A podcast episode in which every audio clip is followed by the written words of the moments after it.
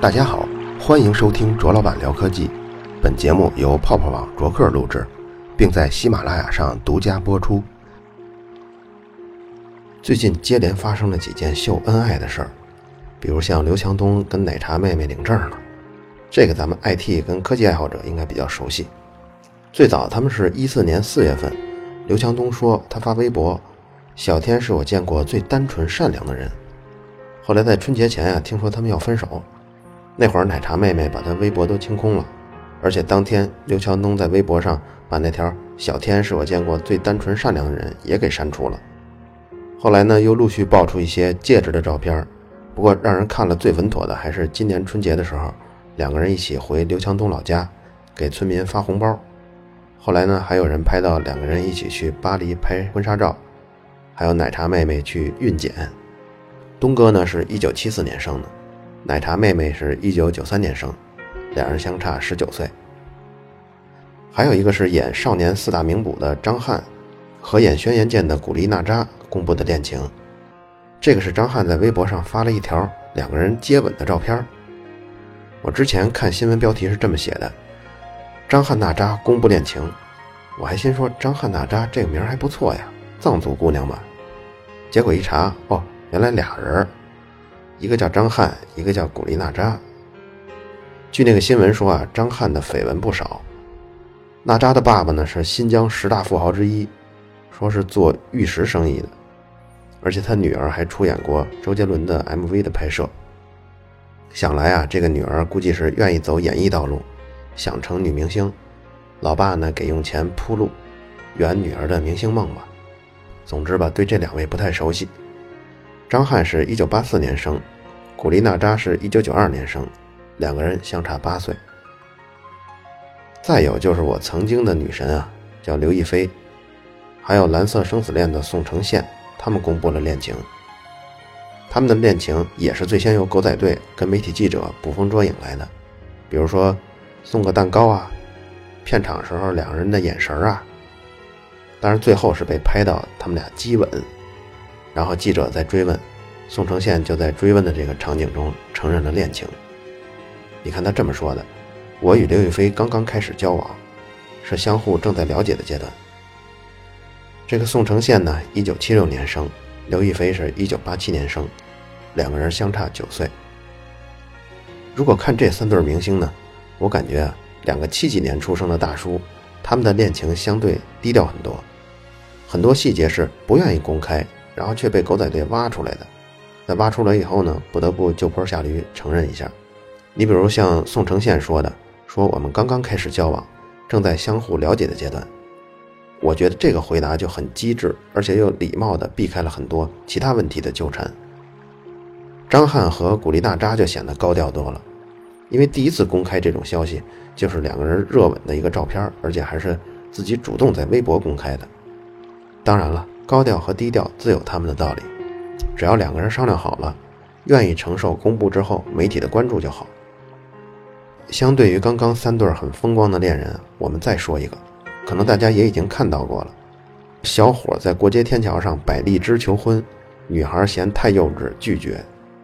过程是这样的：在西安有一个二十四岁刚工作不到两年的小伙子，他在三年前爱上了一个姑娘，但一直没有勇气表白。听说姑娘特别爱吃荔枝，这次呢，他就花了两千块钱买了一大堆荔枝，从中呢挑出最好的一百多颗吧，就在过街天桥上把荔枝摆了一个造型。这造型是两颗心被丘比特之箭穿过，下面呢是一个 love 这个词，还挺好看的。他头一天打听到姑娘今天要来这里逛街，就提前踩好点儿，中午十一点半把荔枝都摆好了，等着姑娘从天桥路过。结果这姑娘真的来了，还就从这天桥上走。快走到天桥中间的时候，这姑娘就发现小伙子了，红着脸问这小伙子：“说你怎么在这儿啊？”小伙呢就把姑娘领到了荔枝的图案前面，突然就单膝跪下来了，双手捧着一个荔枝，跟姑娘说：“说亲爱的，虽然我没有房子，没有车子，也没有太多钱，但我会用真心为你创造幸福，嫁给我好吗？”姑娘一听吓一跳。旁边人呢越聚越多，姑娘红着脸说：“说你赶紧起来。”但那小伙呢，一点起来的意思都没有。然后这姑娘还挺机智，就问说：“我把这颗荔枝吃了，你就起来行不行？”小伙听了以后，连忙就把这荔枝给姑娘剥开了。看着姑娘吃完，他满意的站起来问说：“你同意了？”这姑娘红着脸说：“你太幼稚了，以后再说吧。”然后转身离去。姑娘走了以后，记者没走。这小伙子呢，当然是满眼的失望。他把地上的荔枝全都收起来了，然后送给经过这里的路人。记者问他有什么感想，小伙说：“被拒绝确实有点意外，再接再厉吧。”也许是这个报道详细吧，所以我反而觉得这屌丝青年的求婚啊，有一些感人的地方。第一个呢，就是他那股真情跟执着的劲儿。还有啊，就是当姑娘转身拒绝离开之后，他把荔枝送给了经过天桥的路人，好像感觉这小伙子内心还是挺美好的。但小伙的举动跟之前那三对秀恩爱的明星有一个明显的不同，就是他表白事先姑娘一点也不知道，而且关键还是来求婚的。求婚怎么说都算个比较重要的仪式吧，可是这仪式举行的时候，有一方他不知情，所以就会觉得很突然。这个事儿呢，发生在天桥上，这儿是人来人往，杂七杂八，所以对求婚这种仪式来说呢，他们一个是跟当事人不认识，围观呀只是看热闹。比如一个姑娘突然被一帮陌生人围上了，围上几分钟，而且还不知道怎么办，那是一个很尴尬的事情。所以就算小姑娘跟这小伙子之前有一些好感，我估计到这个场景啊，也容易不知道怎么办。这时候尽快摆脱这个场景。应该就是这姑娘心里想的首选，当然是我这么想啊。从小伙后来说的，说被拒绝确实有点意外，能看出来，他应该之前跟姑娘多少有一点点感情基础，而且姑娘对他的拒绝呢，也不是特别冷漠无情。他说的是以后再说吧。我也在视频里见过几个用快闪做的求婚现场，这个女方也是完全不知情的，但是快闪组织起来这一百多号人啊，或者几百号人，他这个演出效果好。而且这些人互相还有一个配合，配合出有一个惊喜跟祝福的气氛来，所以即便女方思想上一点准备都没有呢，她也会有一种受宠若惊的感觉，而不会是那种尴尬的无地自容想摆脱这个场景的感觉。当然，我还设想啊，假如这个男生他并不是求婚呢，只是用荔枝摆出造型，然后等待心仪的女生出现，等这姑娘来了以后，就把我很喜欢你这种想法告诉女生。告诉他，今天我只希望给你一个惊喜，然后女孩把这荔枝吃了，他就赶紧收摊儿。要不呢，就邀请这女生把这荔枝跟他一起发给路人，然后跟这个女生一起逛街。要不呢，就自己收摊儿，潇洒的回家，把惊喜和美好的感觉留下，让女生在之后自己逛街的过程中独自体会。我想这么做应该会比突然要求女生嫁给他好得多。但这男生为什么会这么做呢？我想，也许是和人生经验有关吧，在爱情的冲击下不能冷静，没能从对方的角度想一下感受，没能客观的估计到自己营造出的场景是一个什么气氛，或者也许是韩剧看多了，因为那里头就有男生突然求婚的场景，然后女生幸福的流下眼泪。有人说，从这些公布恋情跟表白的方式上可以看出他们情商的高低，情商跟智商一样。他们都是心理测量这门学科中的概念。心理学这门学科逐渐的往实验统计和脑科学上发展。传统的那种纯靠思辨得出的结论的心理学，已经渐渐的没有人做了，因为那种方式在研究中是不可靠的，无法讨论对错。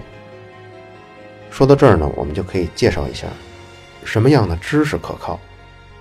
首先是任何数学知识都绝对正确，不容置疑。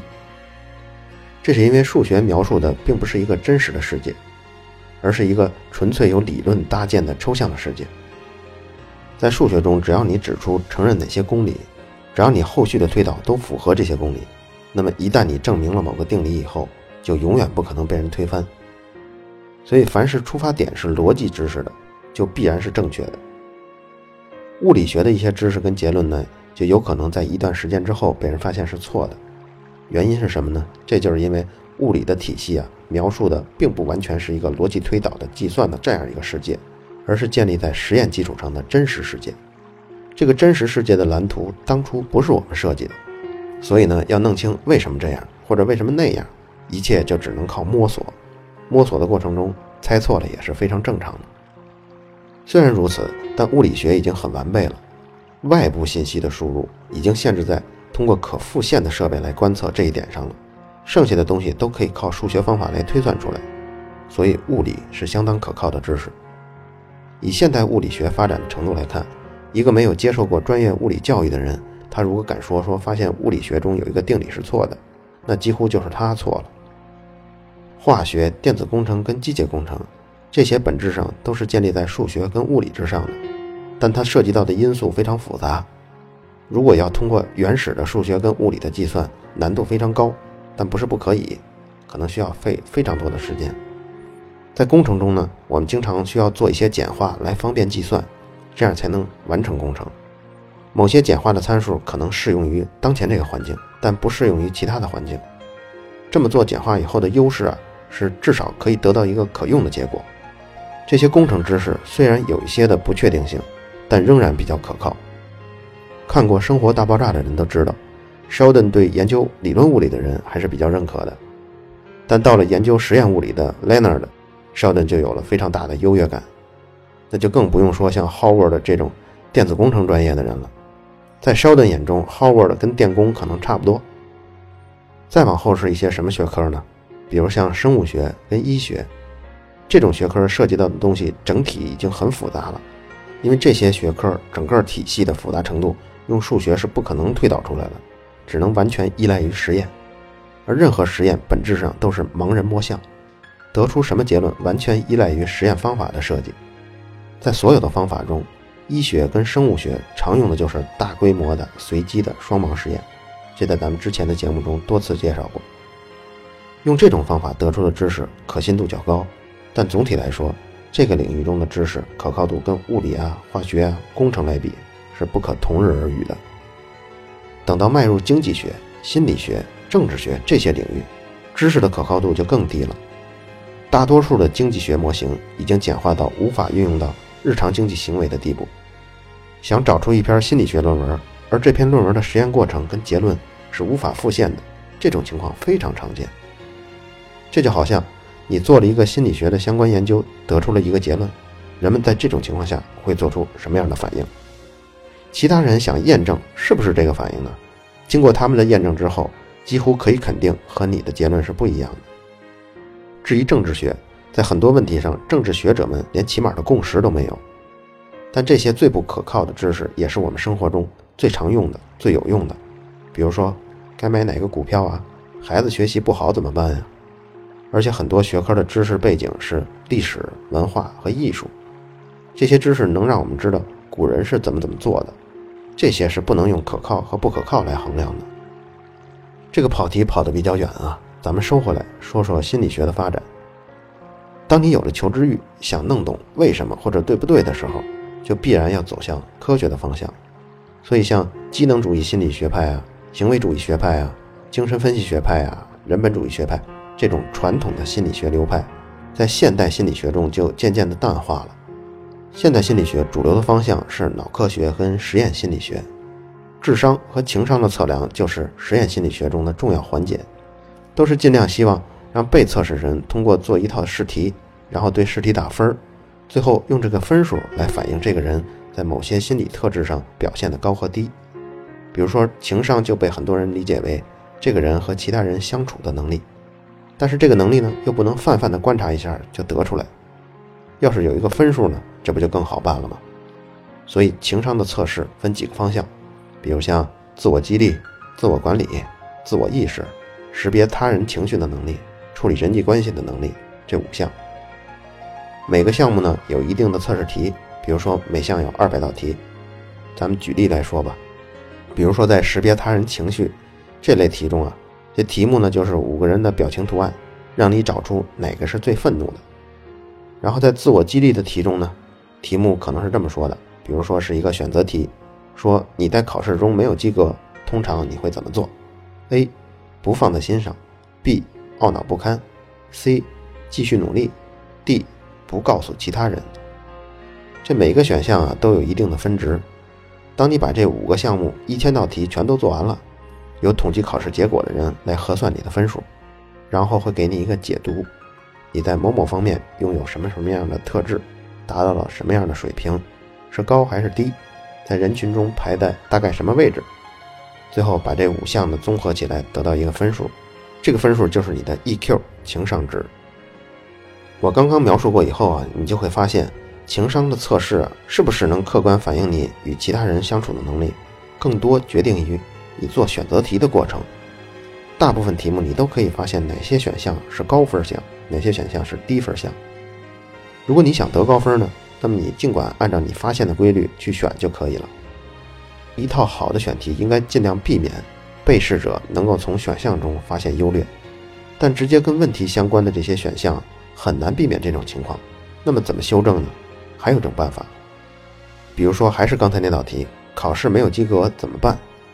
这道题本来是要评定这个人自我激励程度高低的，但是在统计中呢，突然发现，在这道题中选 D 不告诉其他人这一项的人啊，往往拥有较高的自我意识，所以很可能这道题出现的时候，被试者如果按之前的规律来理解的话，他要想作弊得到高分。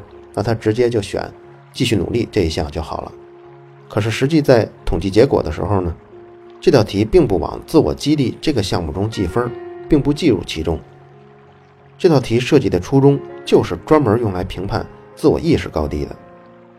那么，假如这一千道题里头有大量这类虚晃一枪的测试，它就能缓解很多通过猜题来拿高分的情况。所以出题呢，也是一个技术活。但假如有些人听过这一集，他也明白了这个道理，也许他还可以通过其他的一些主观意识，避免选择一些不良的描述，自己仍然可以得高分。那怎么办呢？其实心理测量里还有另一种办法，这种办法你一定经历过，比如在微信上，你是不是经常遇到那种颜色的测试？比如说这道题吧，测一测你出轨的几率。下面呢一共五道题，其中三个呢是让你选择你最喜欢的图案或者颜色。还有两道题是这样的：妈妈买菜回家了，你希望篮子里是什么东西？A. 黄瓜 B. 芹菜 C. 辣椒 D. 鸡蛋，就这样的题。这五道题啊，跟婚姻和感情中的出轨是完全无关的，但是它能侧面反映出这个人在婚姻中出轨的几率吗？有的时候还真是可以，但是需要极大量的测试和验证，而不是微信中那种自己瞎想的题。下面我说说他是怎么做到的。比如测试者出了一张考卷，里边满满的全都是我刚才说的那种题，就是在某种场景下你喜欢什么颜色呀？喜欢哪种形状啊？或者是在某种场景下你脑子里想到的东西是什么呀？这类题，然后你尽量的多的去找人作答。比如说找一百万人，这一百万人啊，除了做这份卷子以外，还要顺便填另外一份问卷。问卷里呢，还有一些跟性格相关的特质。比如说，问你是不是经常吃醋呢？A 是，B 大部分时候是，C 偶尔吃醋，D 从不吃醋。问卷中呢，还有一些个人状态的问题，比如说你是否曾经婚姻出轨过。当然了，为了让每个人都能放心的作答，他们都是匿名的测试，并且让这些被试者呢百分之百相信这些内容绝对不会被公开的。等到这一百万份考卷跟这一百万份的问卷。全部都收集上来以后呢，有研究人员对这个结果进行分析，在分析当中，你就会突然发现，的确有那么一些题，比如说，经常吃醋的人特别集中的在选择蝴蝶颜色的题目中选择了紫色的蝴蝶，比如说一百个承认自己经常吃醋的人，有九十个人选择了紫色的蝴蝶，那么这个选择蝴蝶颜色的题目就是一道优质的选题，它竟然可以反映出。人内心爱不爱吃醋这个特质，通过统计规律找出来的这个结论呢，被试者在答题的时候就猜不到哪些选项是高分项了。不过这种情况是可遇而不可求的。首先你要找到一百万人做试题就不容易，其次呢，就像我刚才说的那种，一百个人中九十个选紫色的人都是吃醋的，这么高的一致性的结果也是极少的。此外，这种预先筛选的测试，如果真的有机会再做一次的话，也许选择紫色的人呢，只有百分之四十的人是爱吃醋的人。那么那次百分之九十爱吃醋的人选择紫色，只是在这次大样本的统计中数据随机起伏造成的。要知道，只要样本的数量足够大，出现某些奇迹的可能就足够多。比如说，我们扔硬币吧，只要我扔的次数足够多，一定会出现连续一百次都是正面这种奇迹的。所以，这种题反映的是某次大样本统计中的奇迹呢，还是真的人的内心中没有被发现的一种颜色跟吃醋之间的关联呢？这谁也说不好。为了避免这种情况出现，只能做更多次的测试。保证几次的测试中都有类似的结论，所以这也就是我刚才说的，心理学即便走到了实验的部分，获得的知识也远不如物理化学工程可靠。智商的测试相比情商的测试，要作弊的可能性就少很多了，因为有些题你只有发现了其中的规律，或者是记下了之前的词，你才能作答，否则就只能靠蒙。比如最著名的测试题——韦氏成人智力测试。它一共分十一项，比如像常识的知识、算术题、相似性、数字、符号、词汇、拼图、图片排列等等等等。所有十一项测试完了以后，每一项会得到一个粗分，然后再根据年龄的影响因素做一个修正，最后就得出一个数值。这个数值大约在七十到一百三之间。这个智商本质来说是一个正态分布。一百分是最广泛人群的平均值。看智商值的时候啊，我们也需要关注一个参数，叫做标准差。标准差能够反映出你的智商在人群中的排名。比如说，虽然大家平均值都是一百，但假如百分之九十九点九的人智商都分布在九十五到一百零五之间，那么你要是得分为一百零四，另一个人得分一百零二，看上去分数相差不大。